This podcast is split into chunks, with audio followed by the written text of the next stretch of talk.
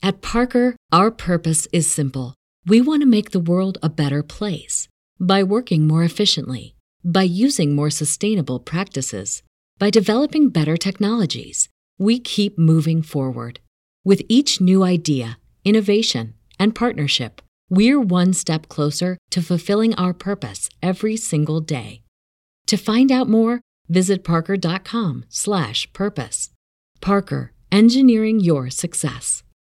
Say goodbye to your credit card rewards. Greedy corporate mega stores, led by Walmart and Target, are pushing for a law in Congress to take away your hard earned cash back and travel points to line their pockets. The Durbin Marshall credit card bill would enact harmful credit card routing mandates that would end credit card rewards as we know it. If you love your credit card rewards, tell your lawmakers hands off my rewards. Tell them to oppose the Durbin Marshall credit card bill. Good day, Flyers, and welcome back to the show. Before I get you into the episode with Ryan Mikesell and our buddy Dukes over at Barstool, I wanted to tell you who brought you this episode. And we do have a new sponsor that we're bringing on. This episode is brought to you by Clear Mortgage and our friend Sean Finn and other Dayton Flyer grad, Dan Helm, former Dayton basketball manager. So, Sean Finn is going to bring us this episode tonight from Clear Mortgage KC because he's moving into Ohio and he wanted you to know all about it. Rates right now are historically low, money is cheap. So, if you're looking to purchase a home or refinance, the time is now. They're excited about their new Ohio branch, like I said, moving in from KC. All you got to do is contact Sean Finn at sean at clearoh.com or visit the website clearoh.com com. You can download a home buyer's guide. You can go and take a look at their loan calculator. You can get refinancing resources. Now's the time. Like you said, money's cheap. They can close your loan fast. Most banks are taking two months. Not Sean and Dan. They can close your loan in three weeks. If you'd like to refinance, take a look at a mortgage, you give Sean and Dan a call and they'll hook you up and they're bringing you this episode that starts right now.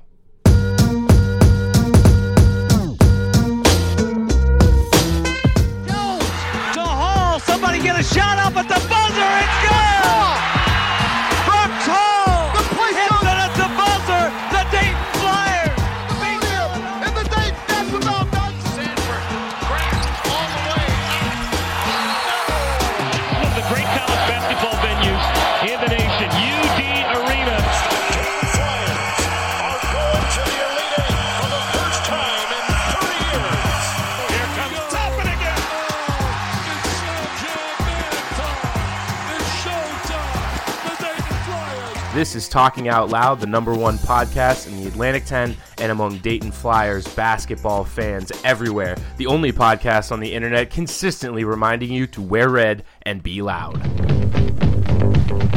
Hey, Here come the flyers.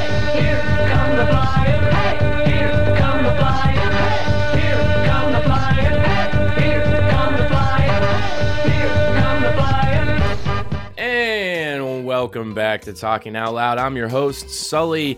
It is January 7th when we're releasing this one to you, recording on January 6th. That's Wednesday evening, and we took 24 hours to clear our heads from the Fordham loss. Dayton is a loser to the Fordham Rams for the first time in 50 years. And while I don't think the score particularly matters, I'll say it anyway. 55 54 in one of the uglier Flyer basketball games that I have ever witnessed, and certainly the most embarrassing loss that I can remember in my 30 years of age. I have a couple of guests tonight. Before I introduce them to the show, I wanted to set the tone for the episode tonight, and um, I had asked uh, Chip Mikesell to come on the podcast and talk some hoops, and I had asked Dukes from Barstool to also come on the podcast and talk about a few things since we are going to have some disagreements tonight because I think this show is at its best when people are disagreeing with me. And nothing against my co hosts at the Blackburn Review, but all of the guys that help me with the podcast tend to be on the same wavelength as I do. So we wanted to have a little bit more of an honest conversation about the team, where they're headed, um, and, and really where you go from here after you lose a game like that to Fordham. So the one thing that I did want to say to start the show tonight is that the Dayton Flyers fan base and everybody that's involved with this program, everybody can tell you how much the Dayton Flyers fans care about the program. You know, we say it all the time. We have the best fans in the country. We care so much about the team. When the Flyers win, it's a we. We won. We beat VCU. We won the conference. We're getting to the tournament. It's always a we because that's who we are. We care so much about the team. And in that same breath, when you care so much about a thing, you are going to be upset when it does not go the way that you want. No one has ever been upset about anything that they didn't truly care about. Being upset about something is even more of a moniker that you care about something than sharing in those successes. So, we have a lot of reasons to be upset tonight, but I challenge all Dayton Flyer fans. If you see another fan being upset online, if you hear other fans being upset online, it means they care. It means they care about this program. It means that us as fans, we expect winning. We expect to go win the conference. We expect not to lose to Fordham at the bare minimum. But if we're a we when we are winning, no one should be blamed for taking the loss personally. We expect winning at this program, and when we don't get it, fans are going to be upset about that thing that they care about. There's optimistic fans in this fan base. We see them all the time. There's negative fans in this fan base. I try my best to be a realistic fan, but all three of those subsets are still Dayton Flyers fans. And there will be brighter days for the Dayton Flyers program, but no one should be blamed for the type of fan they are because we're all Dayton Flyers fans and we care about the program, of course, within reason, be respectful and, and all that. But I wanted to start the show on that note tonight to simply highlight that there are different kinds of fans in this fan base and they all have differing opinions. And a lot of people hate my opinion a lot of the time because it's critical of the team. But I just care about this team, this program, this university so much that I will never hesitate to be critical of the team because the way that calling it how it is works is that when you share in successes, you call it how it is. And when there are failures, you also call that how it is. For those differing perspectives tonight, I want to introduce my guest. First and foremost, uh, the, one of the newest Dayton Flyers basketball alumni, Ryan, don't call me Chip Mikesell, joining us likely from the couch at mom and dad's house. What's going on tonight, Ryan? Yeah, yeah, you hit it on the head. I'm still looking for a, a job to play. So, you know, any GMs out there, I'm ready. I'm ready to go. So, no, I'm GMs that are. Exactly. Uh, any GMs out there that are uh, looking to get uh, what would you say, like ten and eight kind of minutes, you know, every night? I think that's that's where you're you're looking to start out at, right? Ten and eight. Yeah, I kind of mean, shoot, I'll I'll fill up someone's water if they pay me enough money. You know, I'm a team player. and uh, joining us from Barstool, long time coming to get him on the podcast, but uh, he's of newfound Barstool fame after graduating last year from the old University of Dayton. I'm talking about the man Dukes, uh, Barstool's finest intern. What's going on tonight, Dukes? How's it uh, treating you in New York City? New York's fine. I mean, just in pain. I mean, the past 24 hours have been absolute pain.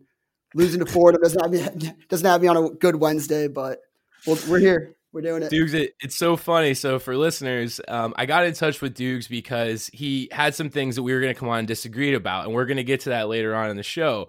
But what's funny is the original reason that I brought him on to disagree with me was before we lost to Fordham. So now we have this entire other thing to talk about, losing to Fordham, before we get to the other thing where I really did want to get Duke's perspective because, like I said, the show's best when people are disagreeing with me. So, Duke's first question of the night, man. Um, video is circulating of, of you today in the Barstool office, uh, pulling your hair out watching the Dayton game, and it looked a lot like how I watch a game, just like just absolutely erratic, like running around. Like I'm usually yelling at the television, even though I'm like in my living room. So, what is it like watching a basketball game at the Barstool office? Because it feels miserable. It's so miserable because everyone's everyone's sitting there like, oh my gosh, Dayton sucks. Oh, Dayton stinks this year. They're a one shot wonder, and then they're like, you're gonna lose to fucking Fordham. I'm like, oh my gosh, like, and then I, they lose to Fordham, and I'm losing my mind. I mean, and everything's always on camera.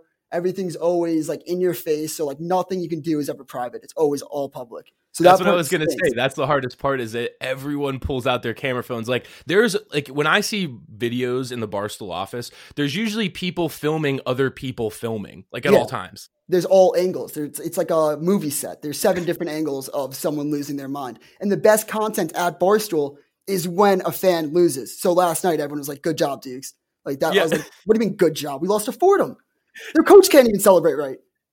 yeah, and that's the funniest thing. Like when I think back on the the Big Cat videos, like I do get a whole lot of pleasure out of watching like Wisconsin get blanked Yeah. because like you see him and he's just dying on the couch, and I'm like, I know that feeling. Like I've been there. We've all been there.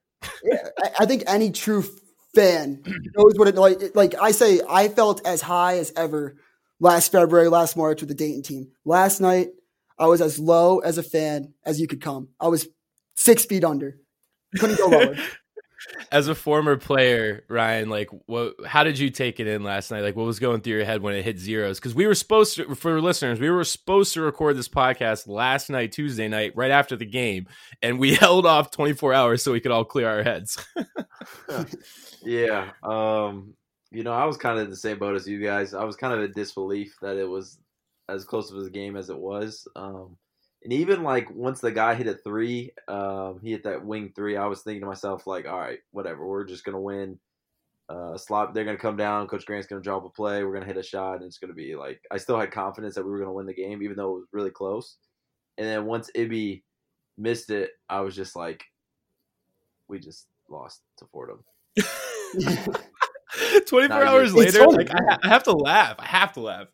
Yeah, I mean that's that's kind of what I did too. I just kind of like wow, like it was just I, I was in disbelief, and then um, you know all, then you read all the reactions and stuff on Twitter and stuff like that. And it's just like, I mean, as a fan, we can't really do much about it. Um, as a former player, I wish I could.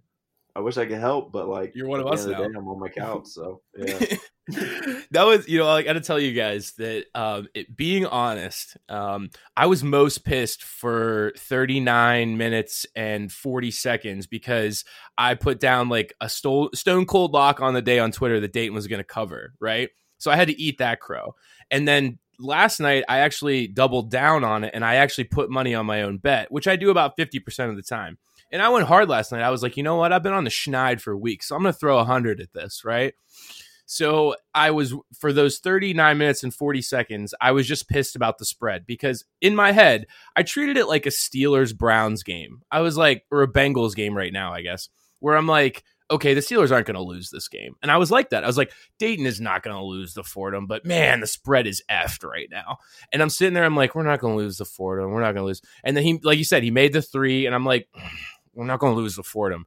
And then when we came out of that timeout and started passing the ball around the top of the key with like 10 seconds left, that was when I like had my moment. I was like, "Oh my fucking god, we're gonna lose the Fordham! I can't believe this." Oh, but Dukes, where, where were you at on that? Like, when did when did it hit you that like, oh my god, we're gonna lose the Fordham? I when Jalen was holding the ball up there, it felt like 40 seconds, and all I was thinking to myself is, why not at least chuck it up if you're Jalen? Because uh, one- he wasn't he didn't shoot well from three last night. He was I think he was like 0 for three. But Everybody was bad. Jordy, yeah, everyone was bad. But Jordy was eating the glass. I think he had like 16 rebounds. So I was like, why not chuck it up earlier so at least you get a second chance opportunity? So I was a little confused with that. Uh, I don't know why they waited so deep in the shot clock or in the in the uh, game. It just didn't make sense to me. I Ryan, wasn't tell me what you saw on that last that last Yeah. sequence there when the Flyers went two for one last minute.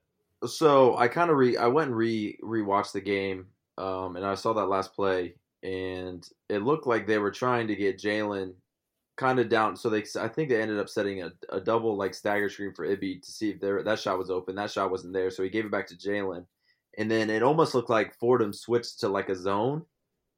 So when they got in a zone, the man play, if Coach Grant drew up a man play, then that's like a wash. And so that's why I think Jalen was kind of sitting there dribbling the ball.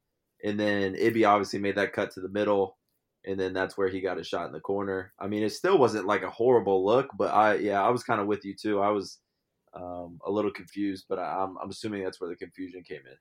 I mean, it's a one point game. Like you shouldn't, in my eyes, like you shouldn't be settling for a three in any in any case. You know, like your best option there analytically is you get to the rim any way possible because even if you miss, like chances you're going to draw a foul are pretty good. Now, last night it could probably be a friggin' charge call, but I, we'll get into that in a second. wow, so, yeah. Ryan, but basically, what you're saying is that Grant drew up a play for man. He didn't account for the fact that they were going to switch into a zone. That's basically what you're saying, right? Yeah, I mean that would be my only um, assumption with the play. I think it was like I, I think it was initially like I think the end result they wanted to get Jalen downhill Uh, I think they wanted Jordy to kind of set a screen for him and get Jalen in the paint because I mean he was able to get in the paint for the most part. We just r- really weren't knocking down threes. Um, so I think that was the end goal. But I think them switching up their defenses and um, kind of messed with their play at the end. Dukes, I know that you you kind of been high on the team just from the efficiency standpoint because you know when we're not turning the ball over, like Dayton actually is a pretty efficient team across the board. I mean, they shoot the three ball well. We're still one of the most efficient two point shooting teams. But you know, but the turnovers are so bad. I mean, like what what stood out to you the most last night when you were watching? That's maybe what I'm most frustrated with is what this team could be. Is Exactly. because out of the 342 eligible teams in college basketball, non-steal turnover percentage was 341, which means that doesn't even count steals. That doesn't even count steals. Just like the the charges, the travels, the all the little unforced turnovers were 341 out of 342. The Yep. third 342nd team is Tarleton State. We're in the Yeah, same look that up. category as Tarleton State. It- It's infuriating because we're only a couple possessions away from being undefeated. It- Yep. I'm, I'm going to lose my mind. No, but I mean, like, uh, correct me if I'm wrong, but aren't we the same like couple of possessions away from like not winning any games this year For too? sure, for sure, for sure. But just seeing how efficient we are offensively, and we're top 90 in both adjusted efficiency offensively and defensively, which is like one of three teams in the A10. So we're Yeah. like a very, very balanced team. Like, and our efficiency shooting the ball is ridiculous. Yeah, Yeah, I agree. Um, okay, so a million dollar question that uh, the podcast listeners had to wait a few minutes to get. Uh, Ryan, dude, what was going on at halftime? Have you ever seen anything like that? Like, do did you ever in a million years think AG would pull some crap like that?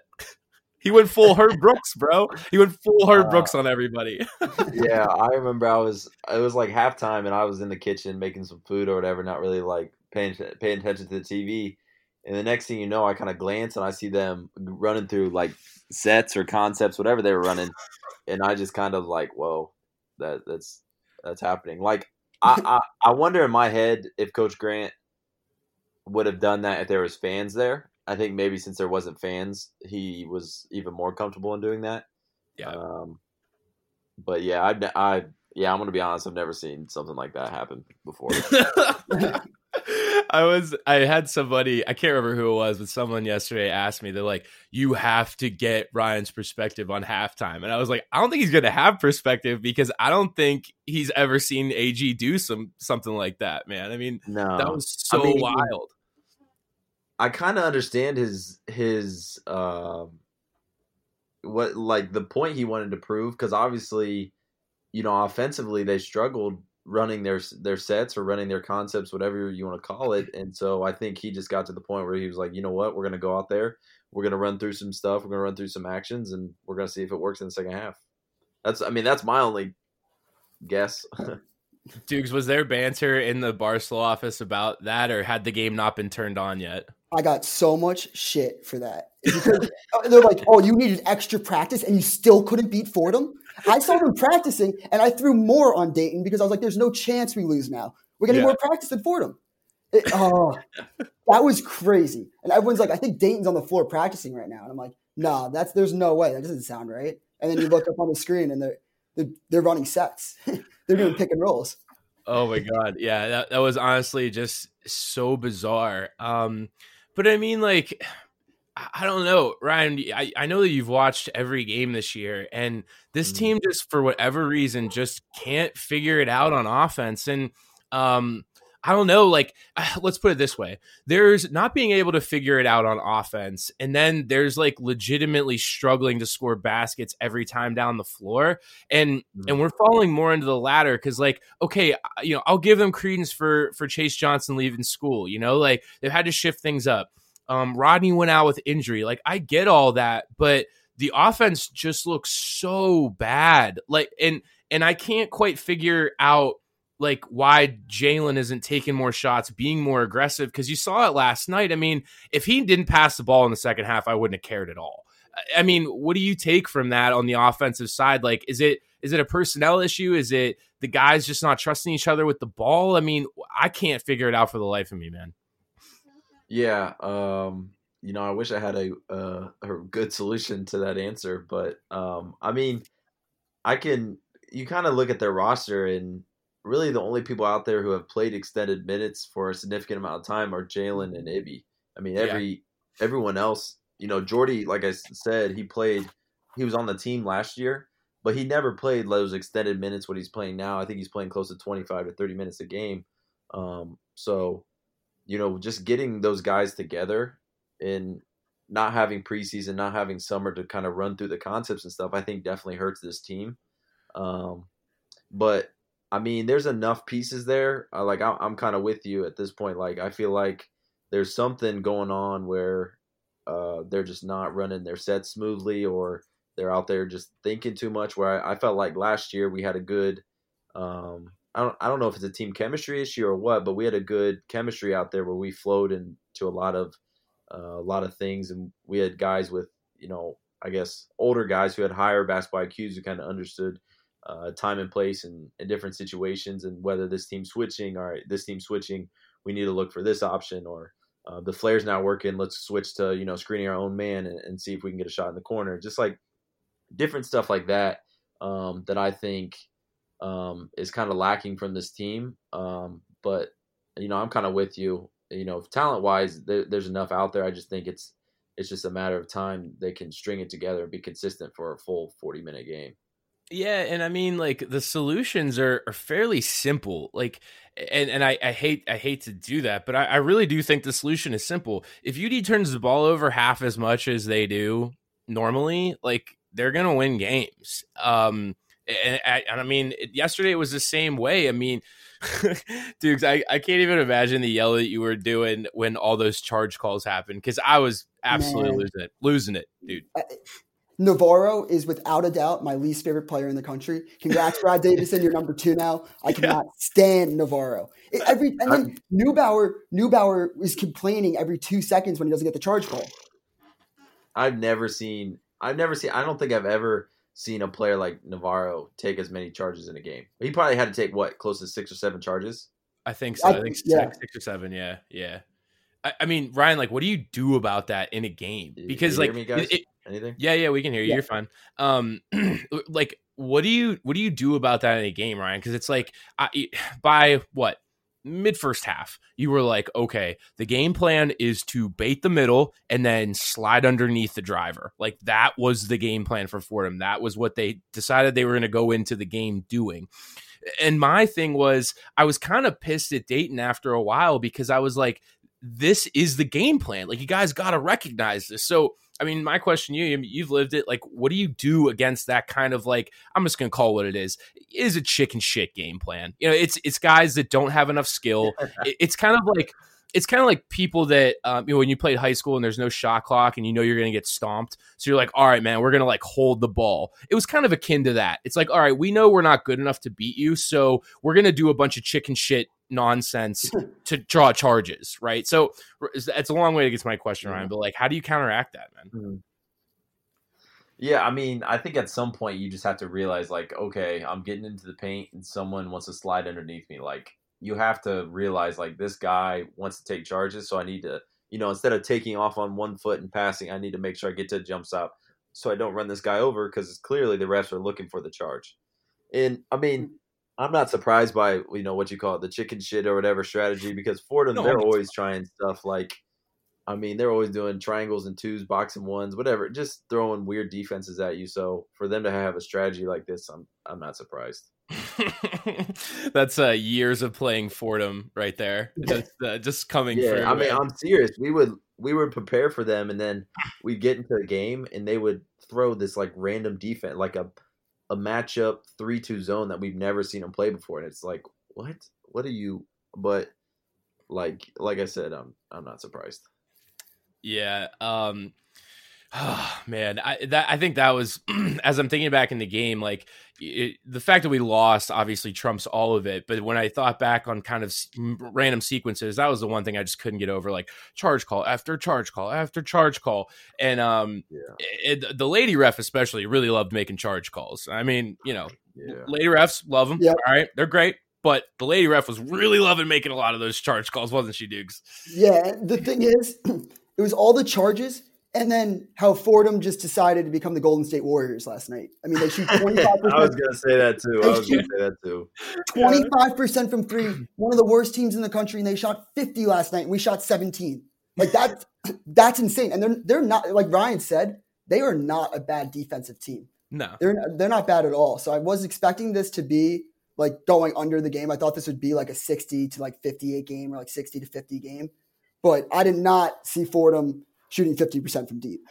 Yeah, and um, to to hammer home Duke's point for people at home, um, when he says you know they're they're not bad on defense, they're actually um, better than D1 average on defense, which is saying something for a team as bad offensively as Fordham is, because like right now in KenPom, like they're 243. So the fact that they have an above average, uh, above D1 average defense is actually quite impressive.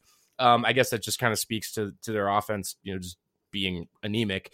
But um, Ryan, speak to like how hard it is to get up for a game in Rose Hill Gym because I mean it was even worse yesterday with no fans, right? Yeah. Um, I, I remember a couple times we, we went there and it's just a different, um, it's just a different vibe. Like you, you walk in there and, um, my, I mean, when I was younger, uh, Scooch was obviously on the team. And so most of his family and his friends were at the game and, and Yeah. so they kind of made up most of the crowd. So it was kind of like a Dayton crowd anyway. Um, we, we really didn't. It was. It didn't really feel like an away game ever. Any anytime we played there. Um, yeah, I mean, it's just a small. Like it's like a high school gym feeling. Um, even even some high school gyms like bring uh, tighter crowd than what you know I've played there before. So Yeah. yeah, it's it's a tough place to play. But at the end of the day, like you're you're a Division One college basketball player. You just gotta you gotta be able to kind of deal with the circumstance at hand and, and take care of the business.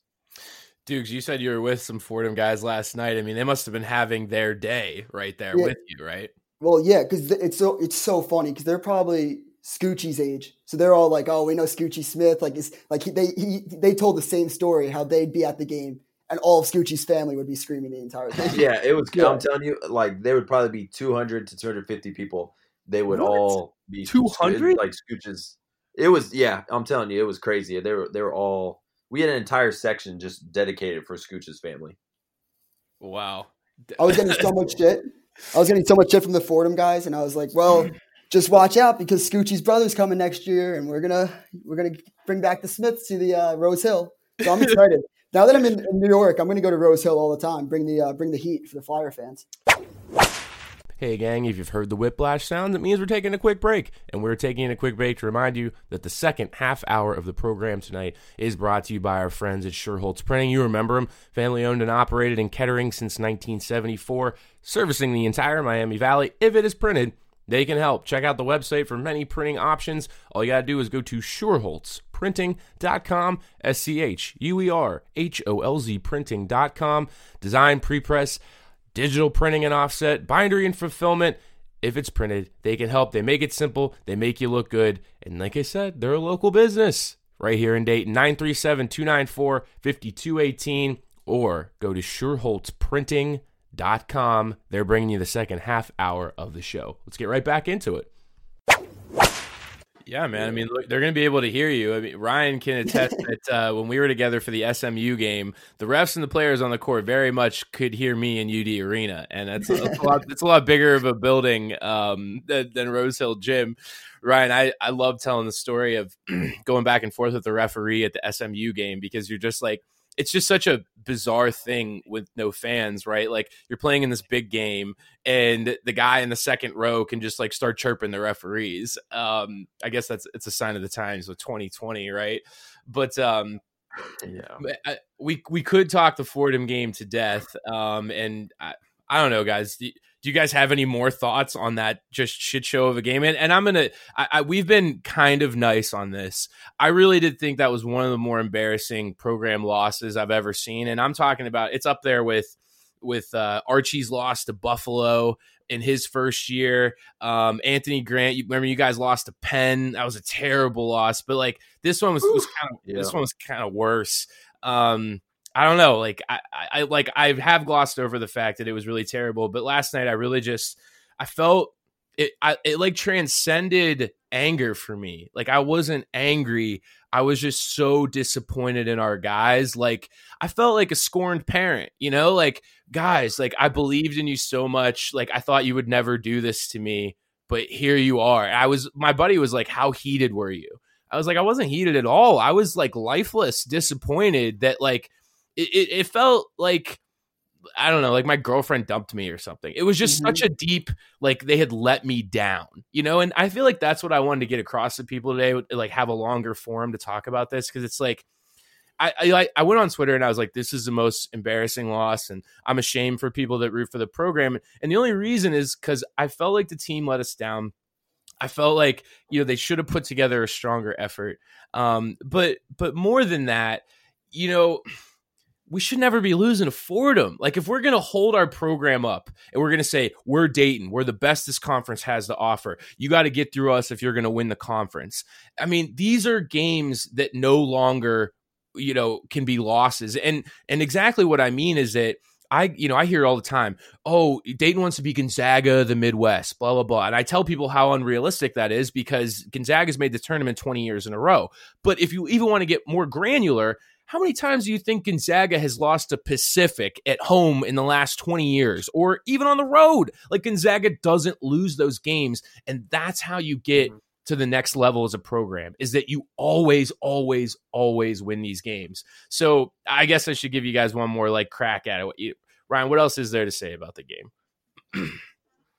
Um, well, like kind of like you said, like it's such a like disappointing loss, and like as a fan, I understand why you guys care so much, and I understand why you guys like, like you said, you you care so much, you want the program to be as good as it can be, and like up there with the Gonzaga, up there with the you know the Butlers and the Xaviers and stuff like that, but like you said, we can't the the program shouldn't be losing to Fordham. They shouldn't be losing to LaSalle. You know, like and Coach Grant and all the players like they understand that. And you know, after the game, I can about guarantee they they had worse feelings than any of the fans, um, you know, watching the game had, and it just, you know.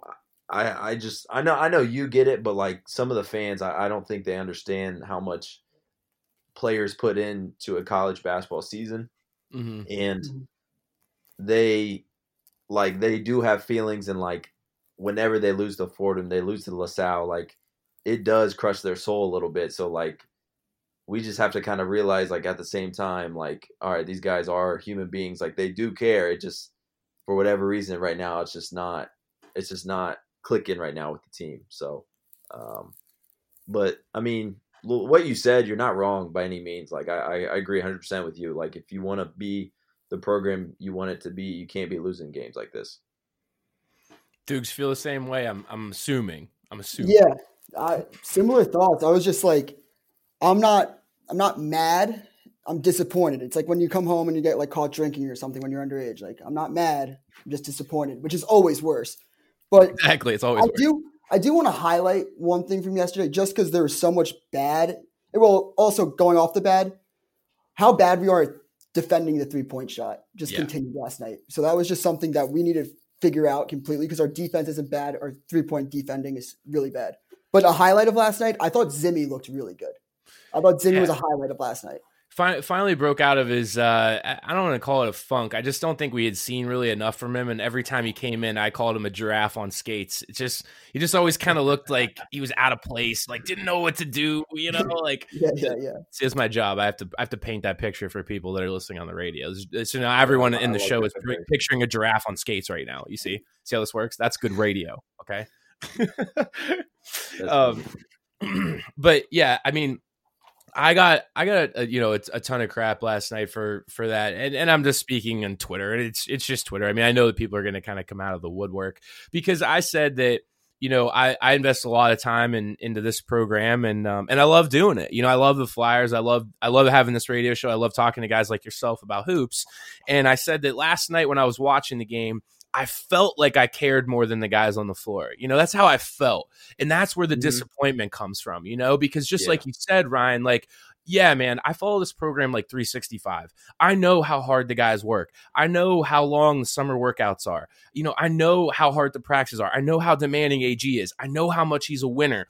I know how much time all these guys put in to being college basketball players. Never for a second do I ever think that I care more than they do. I just felt like last night when I was watching that I cared more. And that was what really just like disappointed me. You know? Like I hope that makes sense to people. I don't know.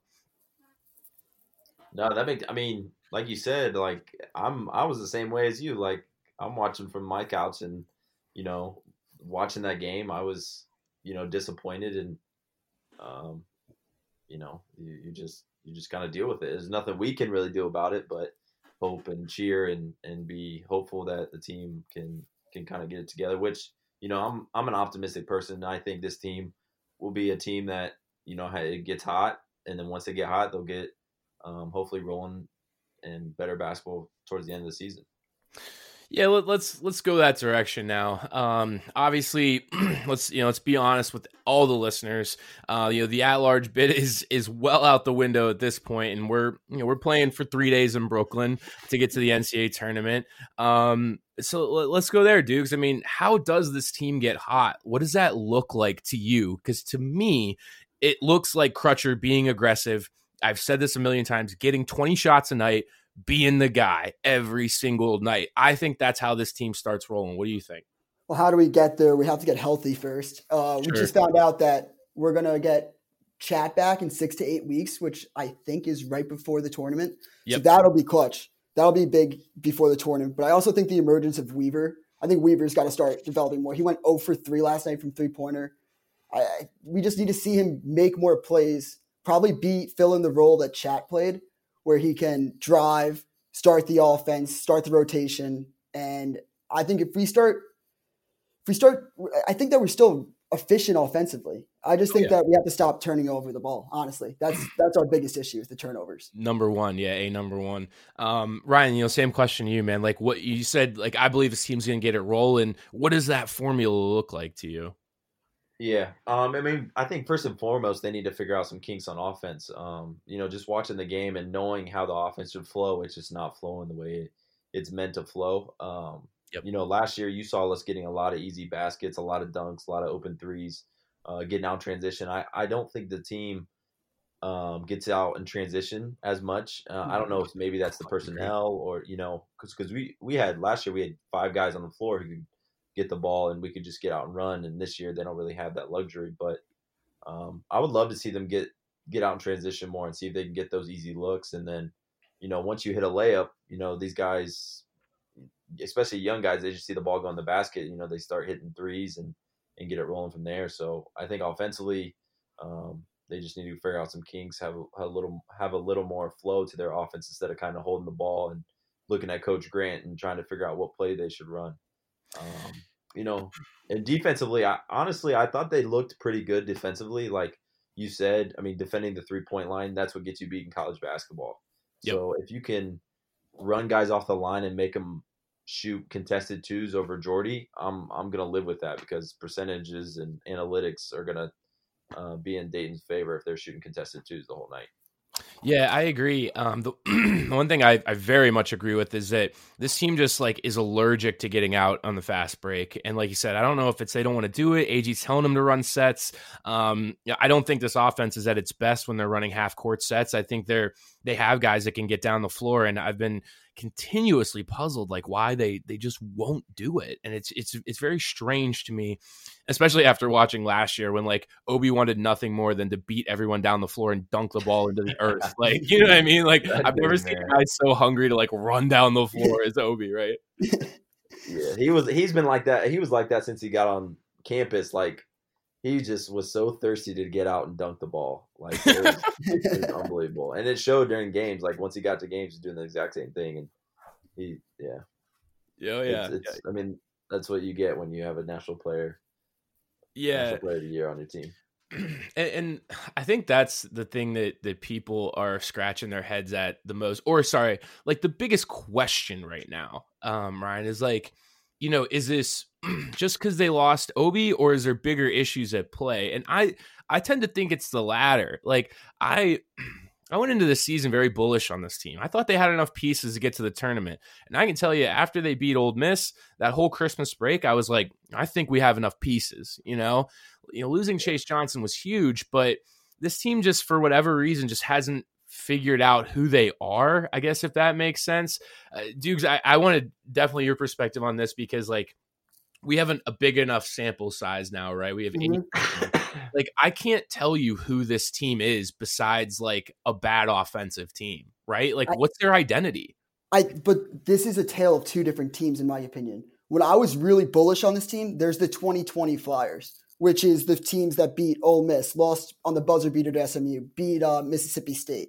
Then after they went home for Christmas break because Coach Grant gave them Christmas off, they came back. Chase Chase got lost to uh, post concussive syndrome, and then you had Mustafa come in and he had two practices. So this t- new team is all fairly new to me. They look lost offensively, so I'm going to completely agree with you.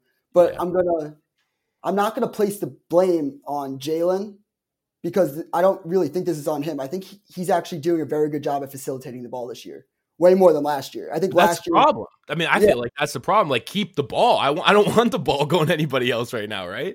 No, I, I and I I can't argue with you anymore. I'm like I, I can't argue with that anymore. But I do I do think that he's he's making his shots, but in the conference games he hasn't. And in the games where he has to step up and be the man in the late moments against LaSalle and against Fordham, he he just hasn't played well. I think he's shot like 30% from three in conference games, and in out of conference games, he's shooting like 41%, percent Mhm. which is telling me that like they almost seem like it almost seems like they decide when they want to when they want to play and when they want to turn it off, and it seems like they're playing down to their opponents and playing up to their opponents, which I think is a bad formula. Yeah, yeah. I I mean that's that's absolutely right. This team definitely plays to their exact competition every single night. Um, you know, for better or for worse, man. And um we're uh, getting towards the back half of the podcast with Dukes and Ryan Mikesell. Uh, we appreciate you guys joining in after a, a brutal loss to Fordham. Don't tune us out. We're going to have a good radio show the rest of the season.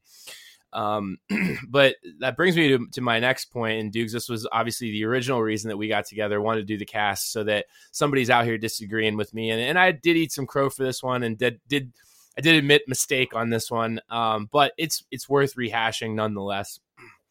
After the LaSalle game, this would have been uh, on uh, New Year's Eve, I believe. Um, Jalen Crutcher went on to Twitter and you know basically kind of commented on how oh you you know how those fans are criticizing the team after a loss. And and my intention with the comment, I I did add I add mention him on Twitter and I said, hey, you know you- you're gonna want to stay off Twitter. Like nothing good is gonna come of it, and especially after a loss to LaSalle.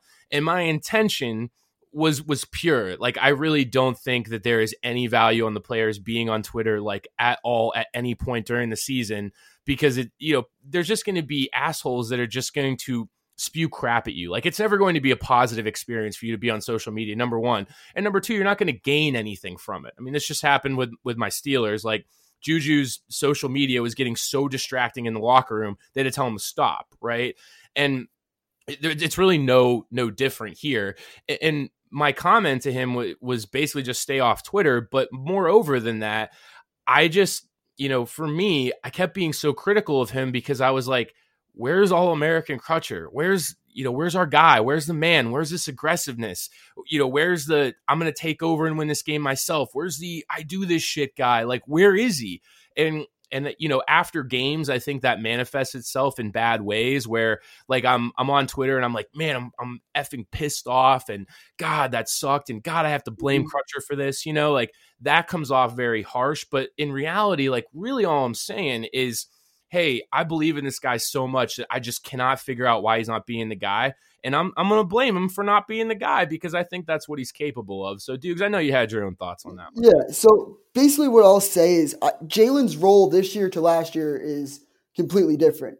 He, I, I also I also think he's way better off the ball, like kind of like Steph Curry. I think Steph Curry's better off the ball when he's running around opening himself. But I also don't think when you were criticizing Crutch, you don't understand what comes. You obviously do understand, but like the Dayton fans listen to you. So when you're saying you should stay off Twitter, where's our All American? They're going to be in his mentions and they're going to be going at him. And I don't think that. I think that it creates a toxic environment, especially on Twitter. And these are just college students. Like Yeah. they're going to be on Twitter, they're on Instagram, they're on TikTok. I mean, Jordy's on TikTok, but it's Jordy- yeah, Jordy's on TikTok. But I just think that when Jalen's seeing you go at him, yeah, yeah, Jordy, stay off TikTok. No Corvette, Corvette. He's gonna be dancing on people's logos before we know it. but I, I just think that you know, Jalen, Jalen probably like maybe that should be a rule to stay off Twitter or whatever. But he's just a college kid. He's allowed to. I mean, they don't really, they can't go out. They can't really do anything. So this is their lives. I mean, we we are in a pandemic, so these kids really only have Xbox, basketball, and like social media. So I do think that when you go go at him, he he is going to see this because Dayton's also a small Twitter sphere. Do you know what I'm saying? For sure, for sure. Um, So I think it just gets into his head a little bit. Yeah, that that's you know that's more than fair, man. And you're right. Like it doesn't, and that's why I stepped it back and I was like, you know what, that wasn't the right thing to do. Even though like you know I wanted to have good intentions. You're right. It just kind of creates this toxic environment, and our Twitter sphere is is really not all that large as much as I want to think it is. Um, Ryan, did you guys have a rule like that where AG was like, hey, stay off social media or Twitter or whatever the hell? No, I mean I wouldn't say like a particular rule. Um, obviously, he just said don't be, you know, don't be stupid about it. You know, obviously, uh, carry yourself with class. Don't be on on Twitter tweeting, you know, crazy stuff or on Instagram posting crazy stuff. Um, but like as a player, I I don't like it when players say, "Oh, I don't look at social media or anything like that," because like it's 2020. Everybody has social media for the most part, and like we all see the articles. We see, uh, you know, like I was reading Twitter all last year, and um, you know, now I'm obviously a lot more vocal on it. I can express my my opinions and stuff like that. Um, but like, yeah, the whole situation with you and Jalen on Twitter, like, you know, just knowing Jay, like Jalen's my guy, and I, I would never say anything bad about him or anything like that. Should he have probably should he have tweeted at, back at you and said stuff? Probably not. But like, at the end of the day, like I'm sure he understands why you were frustrated and stuff like that. Like, you know, I wouldn't I wouldn't make it a bigger deal than what it is. Like, it's just Yeah. Twitter. It's just uh, yeah. It's- I mean, it's random just Twitter. Twitter. Like that's all. Yeah. Exactly. And and and for the record, like he didn't really tweet anything at me. It was just kind of like it, it, what it was was his cousin came on and was like, "Man, those real fans, uh, you know, they're, they're not really loyal with the team right now." You know, it was something like along those lines. And he's like, "Oh, you know how those real fans be." And funny enough, I actually, I think it was his cousin or his brother.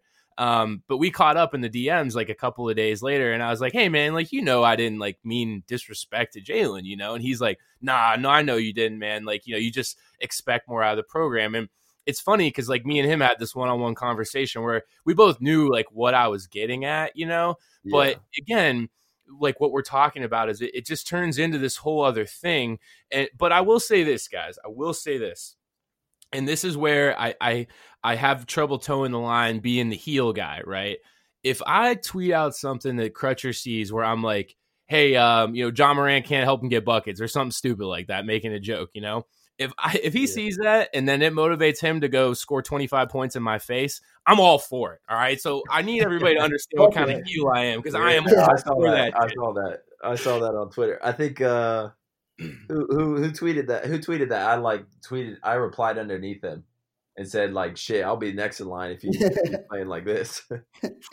That's what I mean, right? So it, it's a it's, it's a fine line, right? Because I, I I'd love to be that guy. If people need to hate me for that reason, like that's totally fine. But the story I always think about, maybe you guys have seen this doc.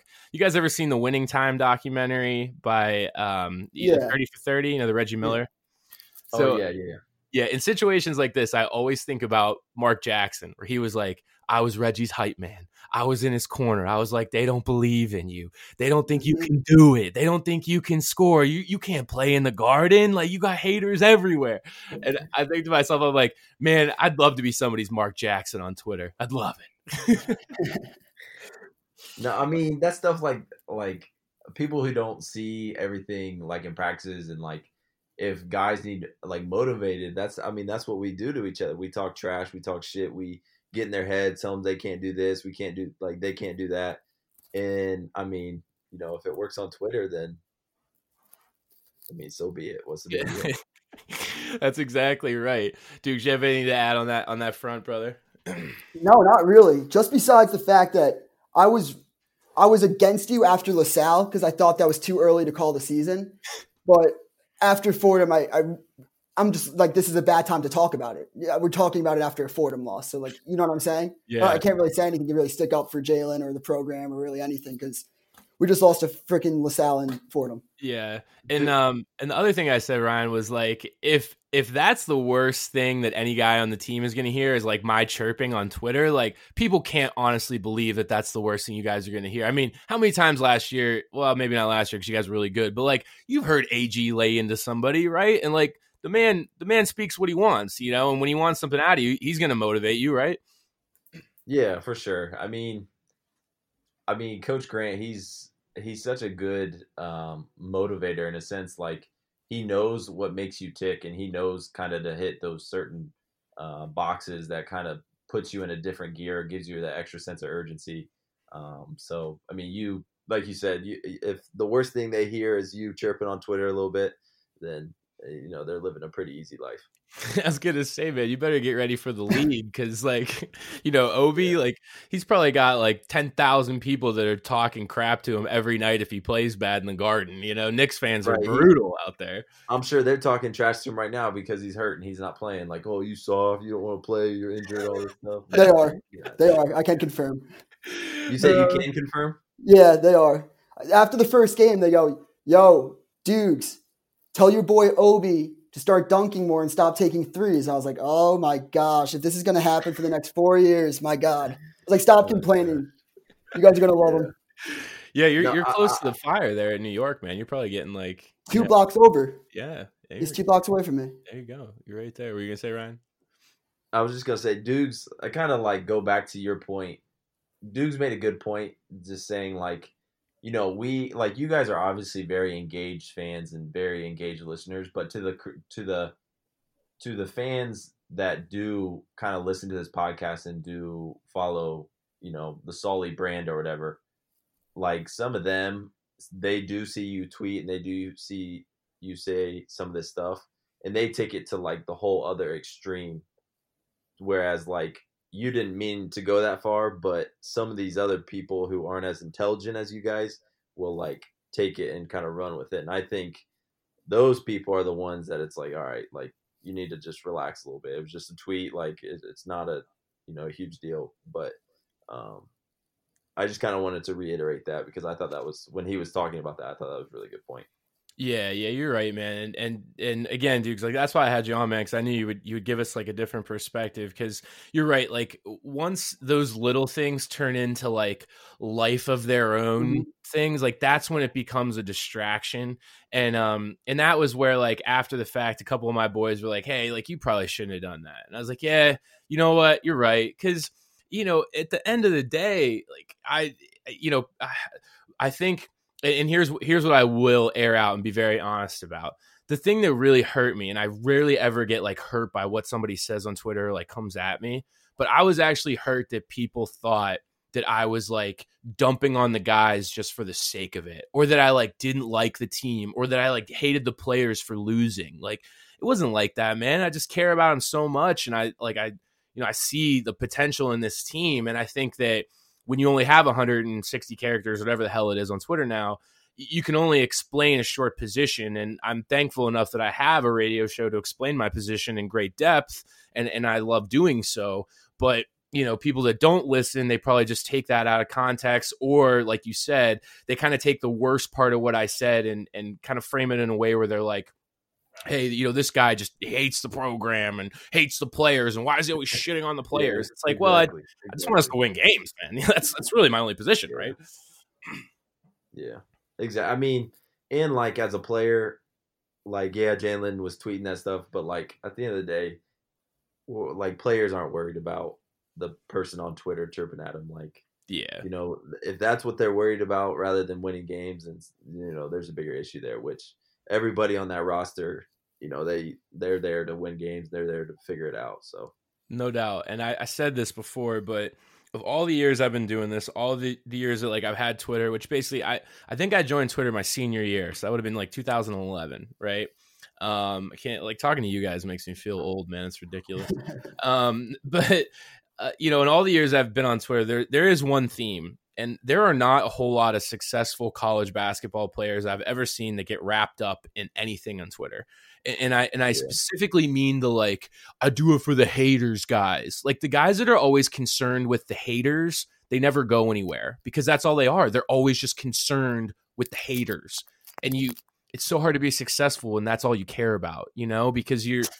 I guess that's always like in the back of your head.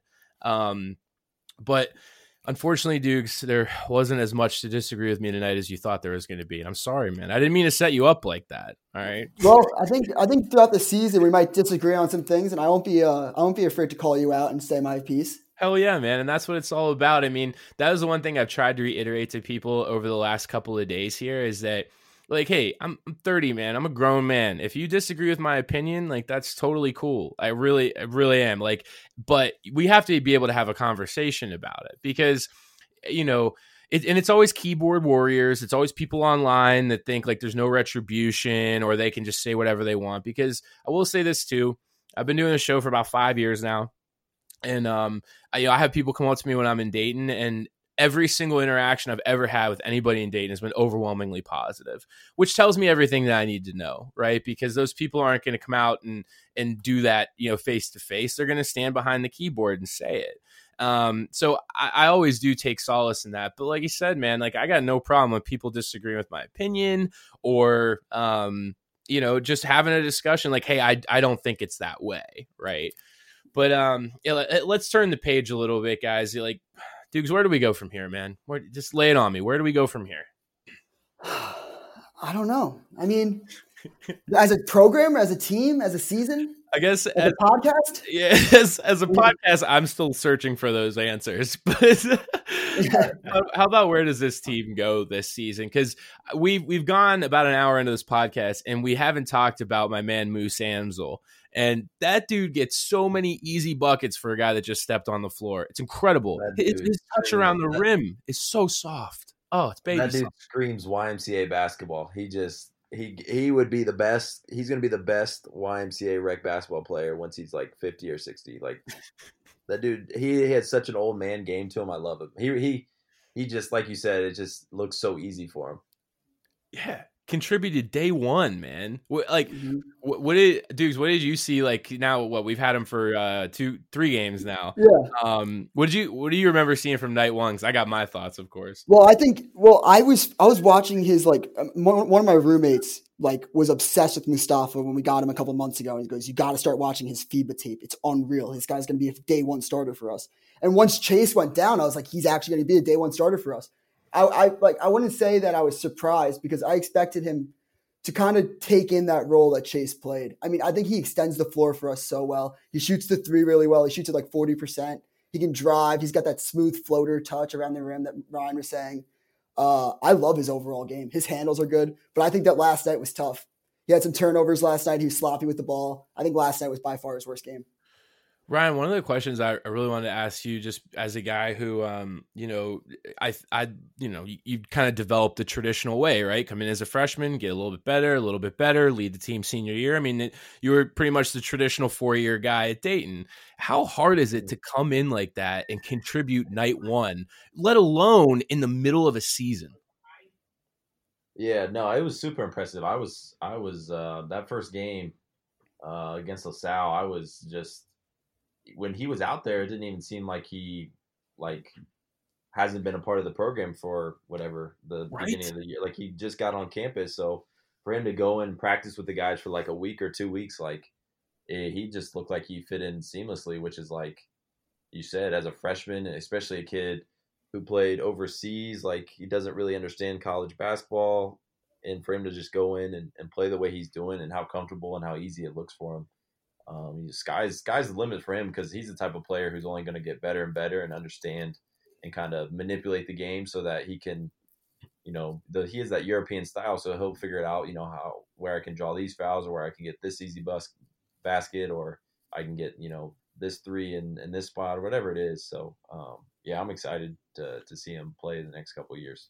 Yeah, man, it's like hard to even find flaws in the guy's game. Like Duke said, like Mhm. extends the floor, he can run the floor, he can shoot the ball, he looks the part because he's 20 years old. I mean, Ryan, I'm not telling you anything crazy by saying when you were a freshman, bro, you looked like a freshman. You know what I'm saying? Like, like yeah, Luke I, is I weighed a whopping 190 pounds. Yeah, he looks good. I when when I heard his age, I thought for sure he was older because I mean, so like our last foreign kid, uh, Mate Svoboda, who barely Oh. really played at Dayton, uh, but he kind of reminds me of a guy like that who just understands how to play basketball, and he was just better at it than Mate was. I, I guess at the beginning of the year. I don't know if we had a better team or a better system or whatever it was, but there's just that like European style in his game that he just knows how to play. Yeah, and and you know what those the European guys do so well, and um and Doncic is kind of like the poster child for bringing this over to the states, is that the game is like slower for them somehow. Like I'll tell you, when I watched Doncic's shape tape, I was like, this guy's slow. Like I don't think that he's gonna be good in the NBA just because everything he does is so deliberate. But then when he got to the NBA, I realized that's why he's so great is that he knows what you're going to do. So his moves look deliberate because he's already anticipating what you're going to do to defend him, you know? And Yeah, and that's exactly what Moose gives us. I'm gonna keep calling him Moose. Sorry guys. That's what I'm gonna do. I'm gonna call him Moose. All right. that's that's uh, hilarious. That's you tweeted that and I was literally laughed out loud. I was like, I mean, if I get to call you Chip Mikesell for four years and put potato chip bags on on your face, then you know I'm gonna put some antlers on this kid, like eventually in a in like a photo editor. Okay, it's gonna happen. Um, but yeah, he like his soft he had such a soft touch around the rim, and that was one thing that reminded me of Obi because when Obi jumped onto the floor with you guys in his freshman year, redshirt freshman year, that was the first thing that stood out to me was I was like, man, this guy can fill it up just around the rim. Cause you know how it is, man. Like getting good at making quick turns and getting the ball up and in the rim, it's a lot harder than people give it credit for. And guys like Moose and Obi make it look really easy. Um, and and that's something I, I don't necessarily want people to take for granted. Um, guys, anything to put a bow on that before I get to trivia? Yeah, I just got one more point. Do it. When you were talking about when you were talking about being when we care like when I tweeted last night, which is totally not true, but I said, why do I care more than the players? I don't. I, I know that the players care care more, but it would just it would break my heart as a fan to see Jalen, Ibi, and uh, Rodney leave without ever going to the tournament. Like that's what breaks my heart. And last night it kind of became a realization that if we don't win the A10, these guys might not come back next year and we might not make the tournament and they might go through Dayton without ever making a tournament, which to me is just a failure and just really sad. damn, I didn't even think about that. Shit. You got Damn, Ryan I over here. Yeah, yeah, yeah. I was thinking about that for a while. The whole time Sully was talking, I was like, "Don't forget this, Dukes. Don't forget Nah, this." yeah. No, those are my guys too. So like that, like that hit home for me. Damn, I, I gotta- just, I gotta like- let this breathe here, guys. damn, I might, I might cry right now. I think I might too. um, Wow, yeah, that's a good point. That is, that's that's something to think about. yeah, because yeah. when the emotions get the best of us, we say stuff on Twitter that like usually we don't mean, but like we mean it in that. Like when we send that tweet, we mean it. But like after reflecting on it for 24 hours, I know that Jalen cares more than me. But I want him to show it, and I want I want to beat Fordham. That's all I really want. I just want to beat Fordham. yeah, exactly. Dude, you- you're so right. Is that like a lot of times you, you spout stuff off, and I do this all the time, man. Like the next day I wake up and I was like, all right, like I, I like I meant this, but like a lesser version of what actually was said. Um, Mhm. but you know, a lot of people were just seeing red last night. I know I was like, I was, I was literally a bull ready to go. Like I was just seeing red, and uh, luckily I turned my phone off, and um, I just I watched some some bad TV last night to uh, you know, to soak it all in. But It's the only cure. that's it, man. That's all you can do. I watched some Big Mouth. So for the TV fans out there, check out Big Mouth on Netflix. Very good. A lot of sex jokes. So for the older crowd out there, doesn't like a lot of sex jokes. Maybe tune out. They talk about dick a lot. There's a lot of dick jokes. Um, which I guess is a lot more than me than I probably should have let on. Anyways, we're gonna get to trivia. Play the music. All right, guys. So trivia question today obviously has to do with Fordham and the amount of losing that we've done or lack thereof to Fordham. Uh, I said on the last podcast that going into that game, that was the 38th matchup between Dayton and Fordham. Dayton was 32 and 5. They are now 32 and 6 uh, against the Fordham Rams. There were 16 games between our last loss to Fordham. Uh, it happened in 2006. Okay. Uh, Brian Roberts led team that was n- not so great. Uh, they lost by 10. My question to you was what was the year that we lost to Fordham before that, and how many games were in between? So there were 16 games in between this time and 2006. It was January 4th. How many times were between the last time we lost to Fordham before that? Uh, Dukes, you can go first. Wow, Sully, what a question. I only have the good ones on this podcast. That's why I have the show, baby. Let's go. 2001 10 games. Brian? Shoot. Um, I'm going to go 2005, uh, I don't know, 7, one game. They lost Wait, wait, wait, wait. When was the last time they lost them? 2006. Yeah, 2006. 2006. All right, I'm gonna go 2012 games. So they play once every year and have not doubled up in since 2015. They have not doubled up and played Fordham. Um, so going all the way back, there was actually six games in between, and the Flyers lost on January 15th in the year 2000, uh, a nine-point loss at Fordham.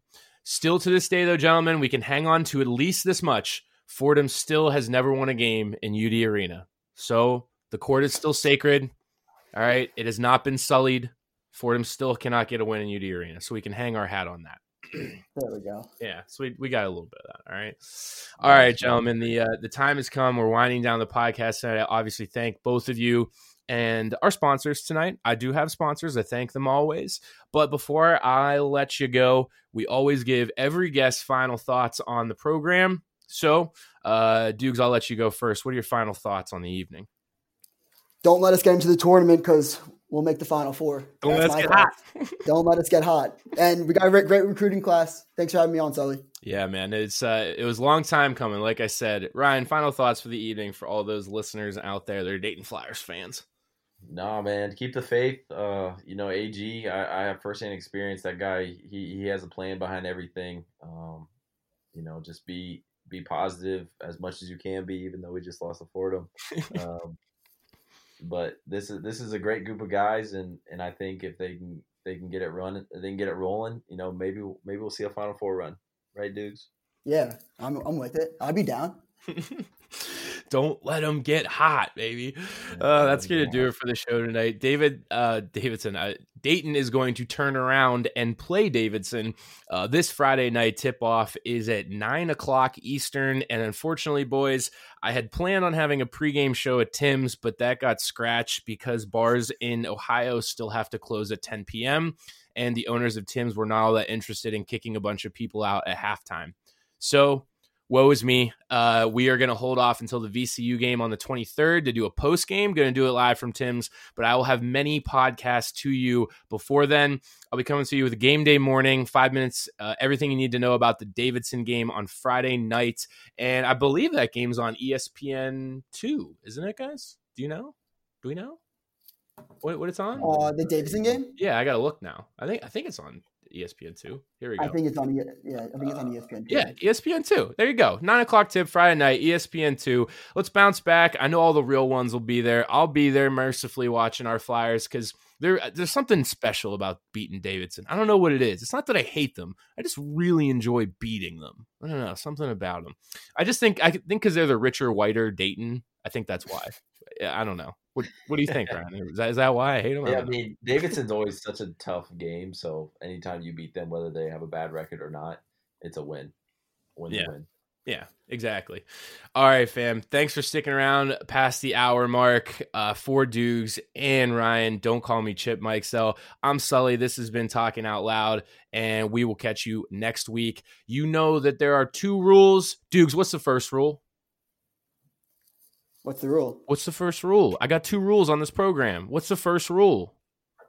I don't know. Ryan, do you know the two rules? Please let me know. Uh, plead the fifth on this one. God, you guys are killing me. Wear Ed, be loud. See you next time.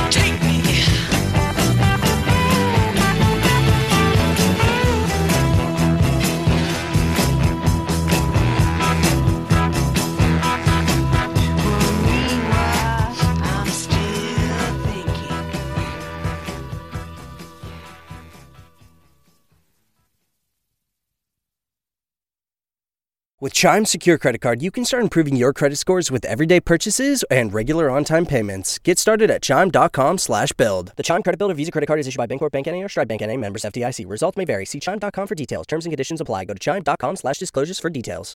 When you need mealtime inspiration, it's worth shopping Kroger, where you'll find over 30,000 mouthwatering choices that excite your inner foodie. And no matter what tasty choice you make, you'll enjoy our everyday low prices, plus extra ways to save, like digital coupons worth over $600 each week. You can also save up to $1 off per gallon at the pump with fuel points. More savings and more inspiring flavors make shopping Kroger worth it every time. Kroger, fresh for everyone. Fuel restrictions apply.